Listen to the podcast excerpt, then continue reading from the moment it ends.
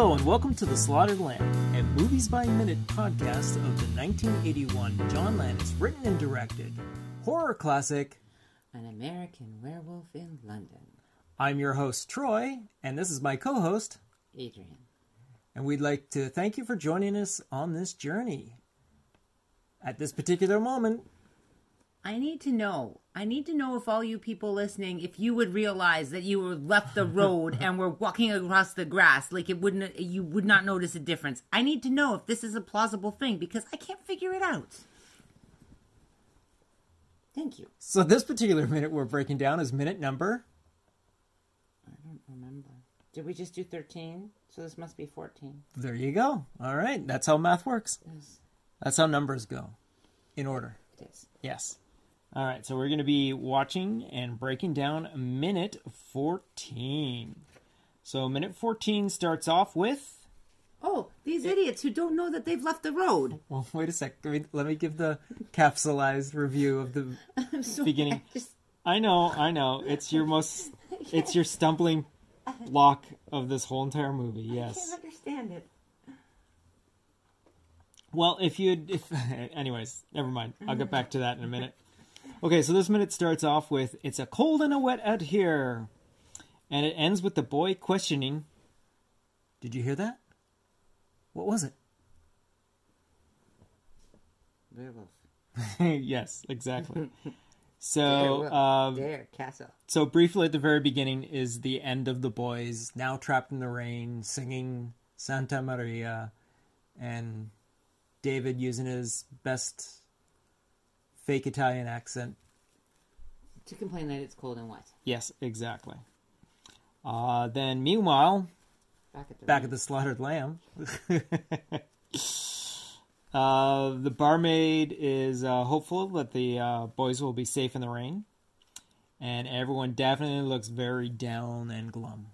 Well, I don't think anybody has much hope for these boys being safe in the rain. Well, I think she's. I think she's saying it because she would. By saying it, she will make it so. Mm-hmm. yeah. I got a quick question for you from the last minute. Huh. What was the condition of the moon? It was full. And it was being uncovered. Now all of a sudden it's raining? Well, the. I mean, Yeah. it did uncover pretty quickly. So the. Yeah, exactly. The. the, the I mean, powerful wind. So uh, the chess player, again, played by Brian Glover. Dude with no with the shiny pig. Yeah. Uh, points out that uh, no one brought them there and how they weren't wanted. And then the, the barmaid snaps that they uh, could have told them. And the, uh, the, the dart player snaps back at her and said, What did you think they'd say? Well, quite honestly, they asked. So I think this guy's argument is. psh, They Yeah, you asked. think- They asked what it was. So why didn't they? They could have just answered them. Yeah, but so, yeah, exactly. But their, like, pride is getting in their way. Like, what do they think? They, yeah. These strangers, what did they, Oh what yeah, would they because think the if it death was of all about people werewolves? is much and- better than looking a little bit exactly, foolish. Exactly. I don't care much for the patrons of this pub. All right, and after uh, after that, the the uh, the pub f- falls even more silent than it was before, and then all of a sudden, our first wolf howl of the t- of the movie. Okay, so the sound that they put together, the sound developers for American Werewolf in London put together Sound engineers. sound engineers, yes, put together uh, the wolf howl from several different sounds, including a wolf, a lion, a panther, and even a locomotive. Yeah, and then the uh, some other sounds you hear in there are actually a pig farm that is actually recorded from a distance, and they mixed it all together. So the reason they did it, as you just asked, or you didn't ask because I wasn't recording when you asked, but that's how that goes. But you'd asked that because they basically wanted to make a sound that you hadn't heard before. Oh, okay. okay. So it and they were like, okay, how sound- many? sa- How? What are the maximum amount of noises we can put in here and have it still sound like a wolf? Let's find out. I say nine. Well, it's just like um, what is it? The um, like the the the dinosaur roar from the T Rex in Jurassic Park is like a lion and Okay. and like a bunch of other things as well. I'm just saying it seems excessive. Yes, yeah, but this is eighty one, so they had to be different. The cocaine makes everybody excessive. Yeah, yeah.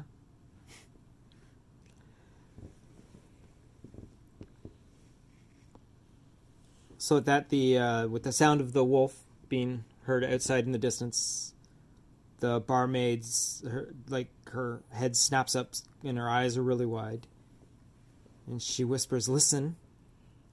And then you hear a second howl. Did you hear that? And the dart player like deflatedly sits down. Right? Everyone's like really what's the word? It's they're really How look are you able to say listen without replying to yourself? Do you smell something? it is it is kind of hard not to. I should think. Yes. Good old Dan Aykroyd. um which is connection to John Landis. Hmm. Previous movies. Mm-hmm. Uh, let's see here. Um, so yeah, the the dart player sits down. Uh, the barmaid maid pleads for them to assist the boys, and the chess player denies hearing anything. Yet, He's a doofus. yeah, but his face definitely projects a different story. Yeah, because Uh, he's okay. It's called guilt, doofus. Yes. Then there's another howl, and regrettably, the dart player also agrees that he didn't hear anything either. Well, I mean, did you see his face? Yeah. He wouldn't have agreed anyway. What do you mean? He he would have even if everybody was like, "Yeah, we heard it." He would have been like, "No, I didn't." You could tell just by looking at them. Oh yeah, that's what I mean. Yeah, yeah. They yeah, they're both set at this. Yeah. So meanwhile, back on the moors, Not not on the road, back on the moors. No, because they don't know the difference between grass and gravel. yeah, exactly. And the fact that it's no longer raining again. Well, I mean, but they are in England. Yes. And so there's like 45 second showers. Is that what it is? Well, it could be rolling rain. Rolling rain. Yeah. I've never experienced English weather, so I don't know. It seemed like a. Actually, yeah, no. But You can have that rain, like rain that comes down quite heavily for a very short amount of time. Okay. It happens here too. Yeah. Yeah, I guess it does. Yeah, I guess. So, um, Especially in Oakville, when everyone else has a storm and we have like three drops of rain. That's true too. Yeah, with the weird Oakville weather patterns. Basically, we got uh, the boys back in the moors. The rain has stopped, and uh, however, the their their jackets are definitely soaked. They are wet. They are definitely wet, but their pants don't seem to be. They're jeans though. Yeah, well, Jeans look the same when they're wet and when they're dry. Hmm. They just don't feel good when they're wet. no, they definitely don't. They still No. look the same. Yeah, that's that's for sure. Oh, their hair is really wet. Yeah, they are definitely. Yeah, they are definitely And you can see their And you breaths. can totally see their breaths, and their noses are like completely red. So these these They kind of look like hobbits. Kind of look like hobbits. Look at their Oh, you mean that the hair, the way the hair is, and all that? Yeah, and they're okay, all like kind of and like they just and Yeah. they look kind of tired and Yeah, that's true. That's true. he Yeah. totally could be a hobbit. Griffin Dunne. Yes. You see, Griffin Dunne is a hobbit. Really? Look right there. Does that that totally looks like a hobbit? 1981 Griffin Dunne. I yeah, I can see what you're saying. Looks like It a looks hobbit. like a yeah. hobbit. Well, yeah. Okay, if you think about it, he could definitely do the Frodo. Yeah, he could totally. And then hobbit. right there, David Naughton could. yes, exactly. David Naughton could totally be Sam. Yep. That is true. Yeah, that's a good point. Yes. In this particular way, they're all set up. Yeah. Oh, come on now, Mr. Frodo. Mr. Frodo, sir. Yeah. And Mr. Frodo is saying, Are you sure we're still on the road? They stop. They they're, they're walking along. They're, like I said, the rain's no longer going anymore. But uh, they stop in their path when they hear a distant howl, and then Jack questions the sound, if he heard it, and then David confirms. Uh, and like we said, you can definitely see that they're they're cold because you can definitely make out their breaths for sure. And then to end off the minute, Jack asks, "What was it?" And that's where we end on that minute. So there was something you wanted to ask the people out there that are listening, if they want to send us a message. Oh yeah, from the last time, from the last minute. Yeah. Yeah, yeah. I would love to know what your favorite werewolf movies are. Yeah. Cause mine is Blood and Chocolate. Yeah, send us a send us a message. We'd be interested in see what's out there for what people like, werewolf wise. Uh, and my and and also my kind of werewolves are the kind of werewolves that Kelley Armstrong writes about. Mm-hmm. Yes, that appear in such movies as Kelley Armstrong is a TV. Her That's- book, her books was TV. that's what I'm getting at. Yeah. No, but werewolves make good books. No, werewolves do make good books. Yes. Mm-hmm. Yeah. All right, and that brings us to the end of that minute. Mm-hmm. All right. Now I'm going to turn into a sleepy pumpkin.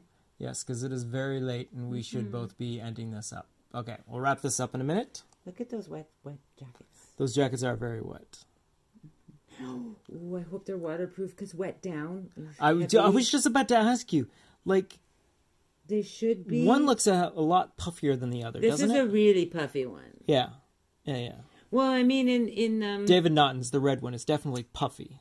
in um Griffin's done just doesn't look No. like, no, but I mean which is kind of neat because they didn't They're go not- out and buy identical jackets to make them. no, they don't. They don't even look like they're the same make. Yeah, exactly. Or they could have done what they did to Milla's um down coat, her noblest coat, and taken the uh, down out so that she wouldn't be puffy. Oh, right. Yes, yes. I was like, where are you going with this? Oh, right. From Resident Evil, yeah, wasn't the it? Resi- yes. one- yeah, the Resident Evil. They for the um Arctic Arctic, The Arctic scene, scenes. Yes. Uh, they were the noblest coats, but they Yeah. did. Hers was actually like a custom Tailored to. It wasn't actually like so. Everybody was wearing noblest coats, Right. Okay, but then they made her special, and then they removed more of the most of the down from it, so that Right. it would be so that it would fit be more form fitting. Right. Yes. But basically, they made her her own version of the noblest. Oh, jacket. okay. Okay, because I thought it was Novus they took jacket. They took one of the jackets and altered it to fit her properly. Mm-hmm. They just made one in the style of. They oh, made that's the, cool. They made her own one, and they right. had less, and then they removed the down. So, welcome to the Resident Evil minute. Sorry, sorry. no, that's how things go. No, it's just That's how down. things go. Yeah, I exactly. like I, down and jacket. Yeah. Okay, so like you are right. jackets Yeah. and costumes. Those are like things I like. So Exactly. when it's a costumes and jackets, the jackets are costumes. I Yep. tend to pay attention. Yep. All right, so that's the end of uh, minute fourteen. Yes. All right. Hey, this is Troy. I'm just dropping off this little bit of a editorial edit. Well, um, something I had uh, come up with uh, actually doing research for the next few minutes while I was editing this one. And uh, while doing that research, which was comprised of listening to other movie by minute podcasts, it seems uh, pointed out that the early horror films of the 1930s, uh, vis-a-vis the Universal monsters, that they had very little music in them, and even absent of any score music, which is like what uh, John Landis had done for this movie. Elmer Bernstein's score for the total of this uh, 97 minute uh, movie totals just around 7 minutes of classically scored music, which is Landis's homage to those early classics. And when the modern music uh, pops in, uh, it's just John Landis being John Landis. Previous movies of his are littered with all, in quotes, modern music that exists in both the film and the soundtrack.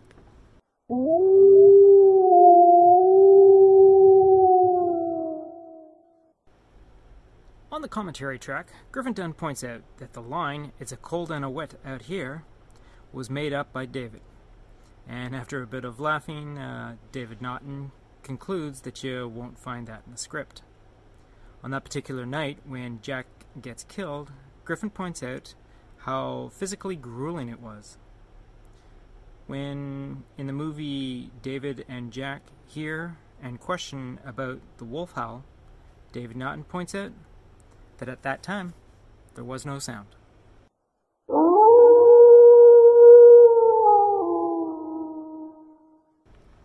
According to the script, back in the pub, the chess player is a little more angry at the no one brought them here part because he prefaces it with slamming his hand on the table, and the direction is that the line is supposed to be shouted. Plus, just before the first wolf howl, the barmaid points out that the rain has subsided. Everything else mirrors the film.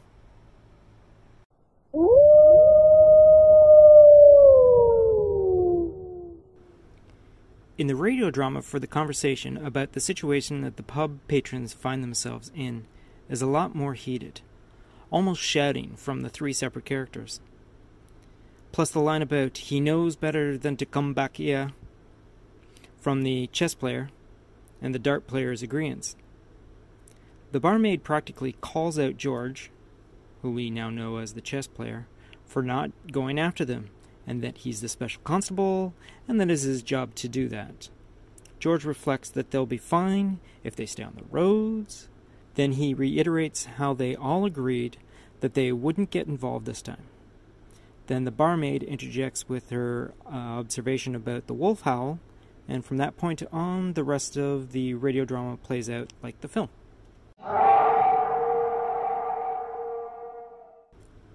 And on that note, looks like we've come to the end of today's episode of Welcome to the Slaughtered Lamb. Thanks for hanging out for this particular minute, and we would like you to, if you could be so kindly to do, is to subscribe to this podcast so that you'll get all the notifications for each new episode. Also, if you want to share and rate and review, that would be cool too. And if you want to follow this podcast on the social medias, you can check out Planet Geek Pod, all one word, on Instagram and Twitter. Plus, you can send an email to planetgeekpod at gmail.com if you want to contact us that way. So until next time, remember, keep off the moors, stick to the roads, best of luck. Bomb bomb bomb bomb bomb bomb bomb bomb bomb dang dang dang ding dong ding blue moon